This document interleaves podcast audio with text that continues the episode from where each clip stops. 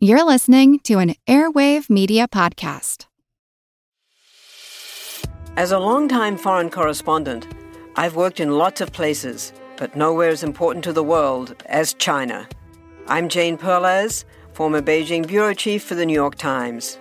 Join me on my new podcast, Face Off US versus China, where I'll take you behind the scenes in the tumultuous US China relationship. Find Face Off wherever you get your podcasts. My name is Greg Jackson. I'm a PhD holding historian, a professor, and the creator of History That Doesn't Suck, a podcast that makes legit, seriously researched American history come to life through entertaining stories. Join me for a chronological telling of the United States story, from the Revolution to fractious Civil War, tenacious inventors, brave reformers, and more. With more than 100 episodes, you can already binge listen your way from 1776 to the early 20th century. Listen to History That Doesn't Suck on Spotify. It's a long way to Tipperary. It's a long way to go. It's a long way to Tipperary, to the sweetest girl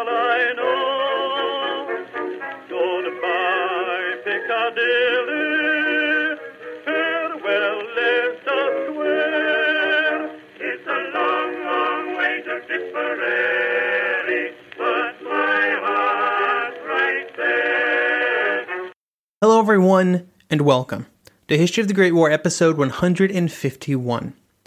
This week, a big thank you goes out to Francisco and Jan for becoming supporters of this podcast on Patreon, where they now get access to special Patreon only episodes. If that sounds interesting to you, head over to patreon.com slash history of the Great War to check it out. This week, we will take a look at the post war Middle East, both at Versailles and after. I want to start off by saying that this is not the only time we will discuss the decisions and actions at Versailles as they relate to the Middle East. However, I did think it was appropriate to add an overview onto the end of our episodes covering the events in the Middle East. Many of these topics and themes will be touched on in this episode and then later in greater detail when we get to Versailles episodes later this year. Perhaps more than any other area of the world, the decisions made by those at Versailles would have the longest lasting effects on the Middle East. There were decisions that still haunt us today, and which will not be resolved anytime soon. When we look back at who was making these decisions, the spotlight has to fall on the British. Of all the nations who participated in the discussions at Versailles, none had a larger influence on the Middle East than Britain. During the war, they had made many promises to many people, and at Versailles and after, they would have to try and come to terms with all of those promises, some of which had been made to the Arabs. A good amount of lip service had been paid to the United States in their crusade for self determination. There were also agreements with French and the Russians, and then there were, of course, agreements with the Italians, which would be a serious problem, and then all of this was mixed together with British imperialist aspirations. Trying to balance all of these commitments would be difficult, and it would not go well. While countless discussions were happening in Versailles and Paris, there were also discussions happening in the Middle East in the last years of the war. Throughout 1918 and 1919, all around the Middle East, groups had begun to organize and solidify their own political platforms, often based around the idea that the Middle East should be able to make its own destiny. These actions increased as news of Wilson's 14 points spread throughout the area, and many nationalist groups latched onto these points and the British and French acceptance of them as a way to gain their freedom. These hopes would then clash with British and French goals in the post war world. They had purposefully added a lot of ambiguity, at least publicly, to their proclamations that they supported the 14 points, and this allowed them to be a little shifty, and the lack of concrete answers really just raised the hopes in Syria and Mesopotamia, which the British and French would then cause to come crashing down. At Versailles, the conversations were a mess, for reasons we will discuss in greater detail in later episodes. One of the biggest problems arose from all the promises and deals that had been made between the Allies and other groups. Often these promises clashed, and at times they were completely contradictory. They were also making decisions about areas over which they had little knowledge, and onto this plate of ignorance was added increasing concerns about oil in the Middle East, a topic that had only recently entered into the calculations of the European empires. At this time, oil was only flowing from Persian oil fields, but there was a widespread belief that there were large deposits in Mesopotamia as well, beliefs that would be proved true in 1927. With the growing reliance on oil of the economies around the world and for the British and the Royal Navy, securing control of this resource was deemed a critical strategic imperative. All of these problems resulted in two different sets of issues. The first was the competing claims of the European nations, which we will discuss first, and then there were the views of the people in the Middle East, which we will discuss after. The British ended the war in control of more territory than any other nation at Versailles, and their prime objective was to hold on to as much as possible after the negotiations had completed. In this, the British were led by Lloyd George. His nation was war weary and in the midst of a fiscal disaster, but he continued to believe that Britain should play a dominant role in the post war Middle East. He based his arguments, at least in part, on how much the British had done in the theater during the war. Over the course of the four years of conflict, two and a half million British troops had served in the Middle East at some point, and 250,000 of them had become casualties. To balance against this, the French had done little outside of Gallipoli, and the Americans had not participated at all. Then they were able to go back to the whole occupation thing. The British and their associated Commonwealth and colonies had over a million troops in the Middle East, and they represented the only non indigenous military force of any size. To try and help smooth over some issues with the French and the Arabs, the British invited representatives from both groups to sign the Anglo French Declaration of November 7, 1918. This declaration renounced colonialism based on annexation, which, at least on paper, showed that the British and French supported some form of self determination. However, the British were well aware that there were many ways around these types of restrictions, and self determination could easily be circumvented or manipulated if they wanted to. While the British were showing that they were in a position of strength and that they could still fulfill their traditional role as the greatest colonial power in Europe, the actual situation was somewhat different. By November 1918, there was little support among the British people for continued economic and manpower investments in the name of colonialism. In the army, there was even less support, and as soon as the war was over on the Western Front, the troops started to demand demobilization. In late January 1919, 5,000 British troops at Calais would mutiny and demand demobilization, and soon there was even more aggressive demobilization plan put in place by Winston Churchill, the new Secretary of State for War. Churchill would also promise to drastically reduce military spending, saying, quote, I shall do my utmost to secure substantial reductions in military forces, for without those reductions, good finance is impossible.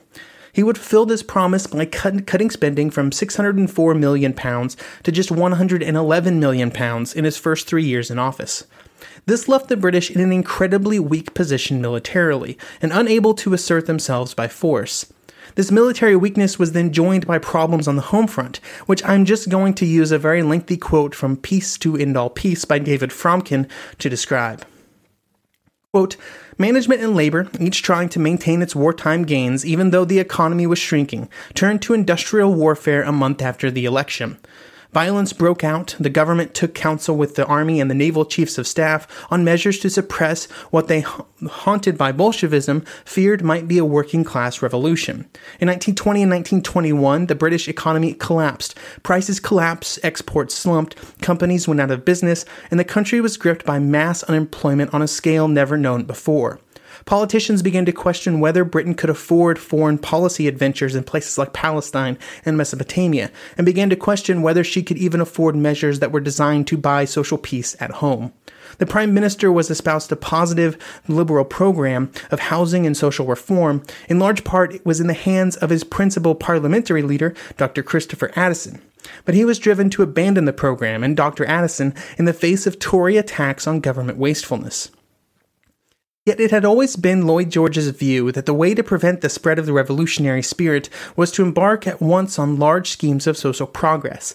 In his view, to give up such schemes was to leave the door open for agitation and violence. Yet that is what he did rather than abandon his imperial ambitions in the Middle East. It was against this background of a disappearing army, a deteriorating economy, and a disintegrating society that the Prime Minister, a man who had worked miracles during the war, concentrated on redrawing the map of the Middle East and of the world, while Winston Churchill, unheeded, continued to warn that time was running out. That was a very lengthy quote from Peace to End All Peace by David Fromkin, which gets my highest recommendation.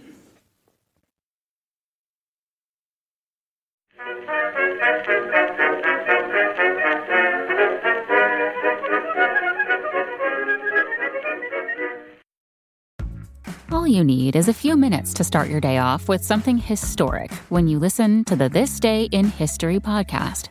Every day, there's a new episode for you to listen and learn about what happened that day way back when. Today could be the day a famous mobster met their end, or the first milestone for humans in space. Who knows what history today holds? Find out when you listen and subscribe to This Day in History wherever you get your podcasts. That's This Day in History wherever you get your podcasts. Napoleon Bonaparte rose from obscurity to become the most powerful and significant figure in modern history. Over 200 years after his death, people are still debating his legacy. He was a man of contradictions, a tyrant and a reformer, a liberator and an oppressor, a revolutionary and a reactionary. His biography reads like a novel, and his influence is almost beyond measure. I'm Everett Rummage, host of the Age of Napoleon podcast, and every month I delve into the turbulent life and times of one of the greatest characters in history and explore the world that shaped him in all its glory and tragedy. It's a story of great battles and campaigns, political intrigue, and massive social and economic change. But it's also a story about people, populated with remarkable characters. I hope you'll join me as I examine this fascinating era of history Find The Age of Napoleon wherever you get your podcasts.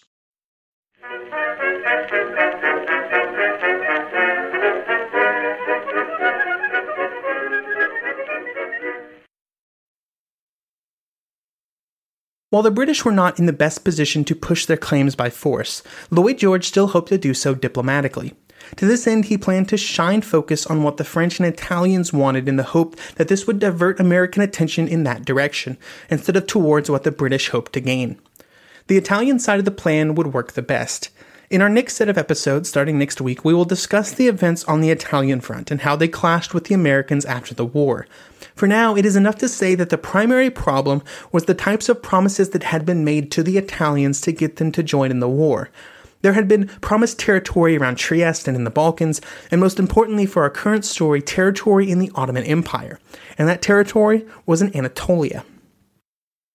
This expansion was purely imperial. There were no Italian communities that the Italians could claim to be protecting, or any ethnicity or group that they could claim to sponsor.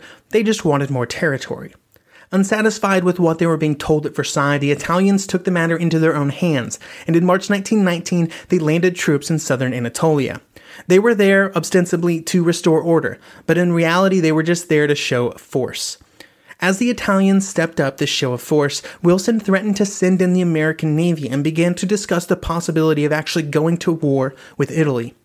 The Italians were becoming a problem, and several possible solutions were discussed, and one of these was to get Greece more involved. Greece was nearby and was certainly willing to gain any brownie points with the other countries, and so on May 15th, Greek troops were landed at Smyrna, where the Italians planned to land troops soon.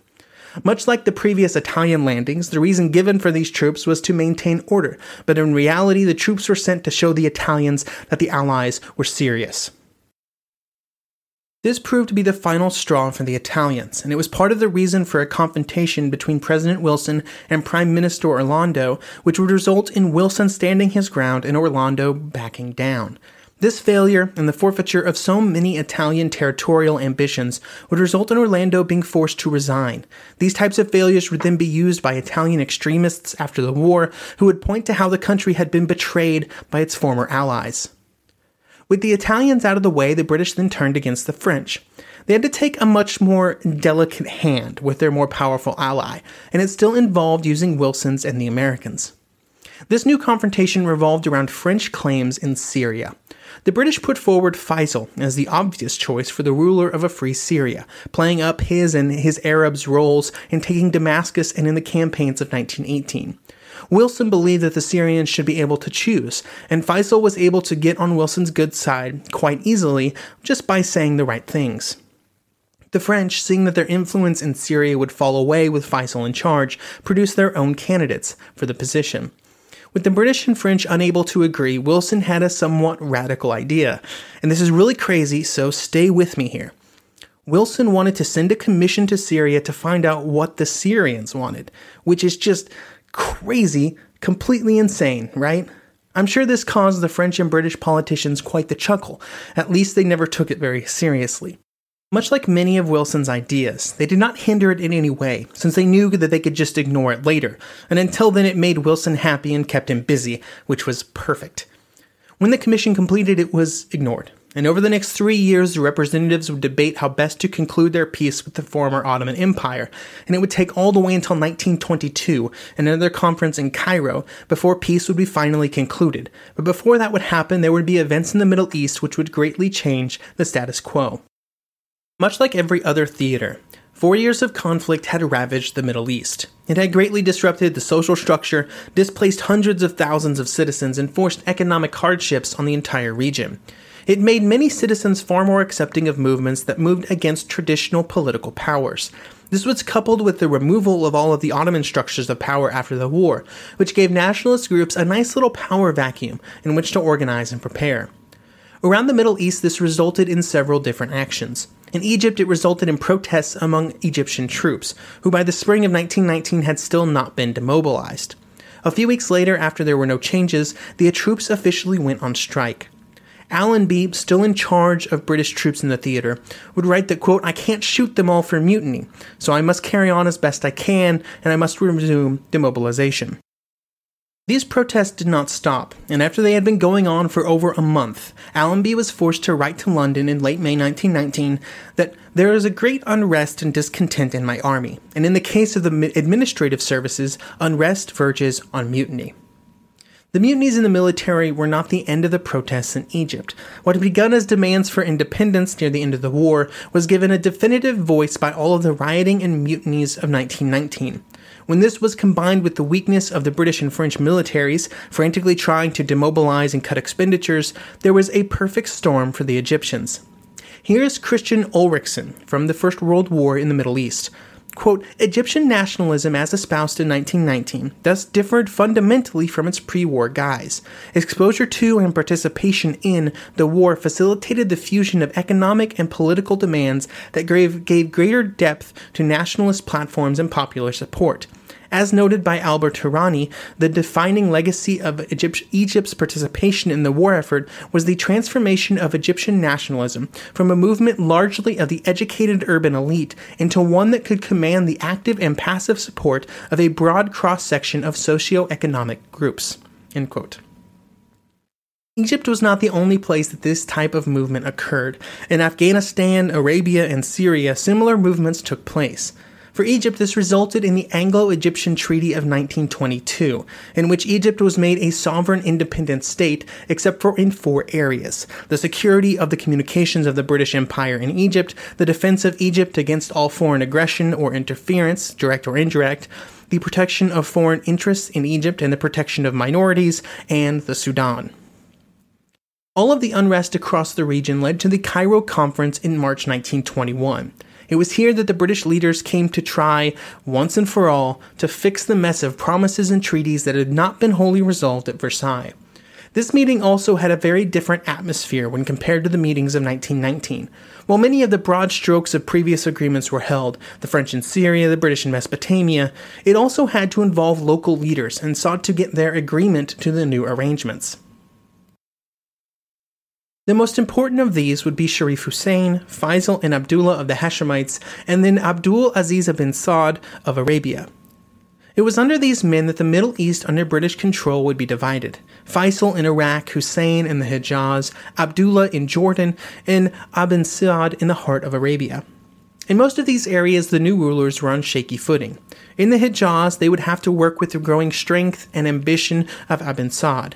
In Iraq, Faisal had to deal with ruling an area where he had no tribal or familiar connections, and in which he was only in power due to a plebiscite, the results of which were very questionable, to say the least. his dynasty would be overthrown in 1958. The only one of the areas that is still under the same family as set forth in 1922 is Jordan. This area at the time called Transjordan would have just two monarchs between 1921 and 1999, imparting a level of stability seldom seen in any monarchy. This played a part in making Jordan one of the most stable countries in the Middle East for almost a century. Even to this day, now ruled by Abdullah II, Jordan is officially known as the Hashemite Kingdom of Jordan. At the end of the Cairo conference, and after so many changes and alterations, the British and French still, in many ways, got what they wanted. Sure, it was structured differently than they originally imagined, but they still both had their own little spheres of influence, and in those spheres, they still had at least some control. The legacy of the First World War in the Middle East is one of violence and instability. The borders that were created were almost at random. The meddling in who ruled whom caused friction for generations. In Peace to End All Peace, David Fromkin would say, quote, The Middle East became what it is today because the European powers undertook to reshape it, and because Britain and France failed to ensure that the dynasties, the states, and the political systems that they established would permanently endure. End quote. Judging by far more recent history, in many ways this seems to be a failure that the Western world has not learned anything from you can expect far more discussion about the post war situation in the Middle East and its lasting legacy in later episodes. Thank you for listening, and I hope you will join me next episode as we begin the final chapters in the war on the Italian front.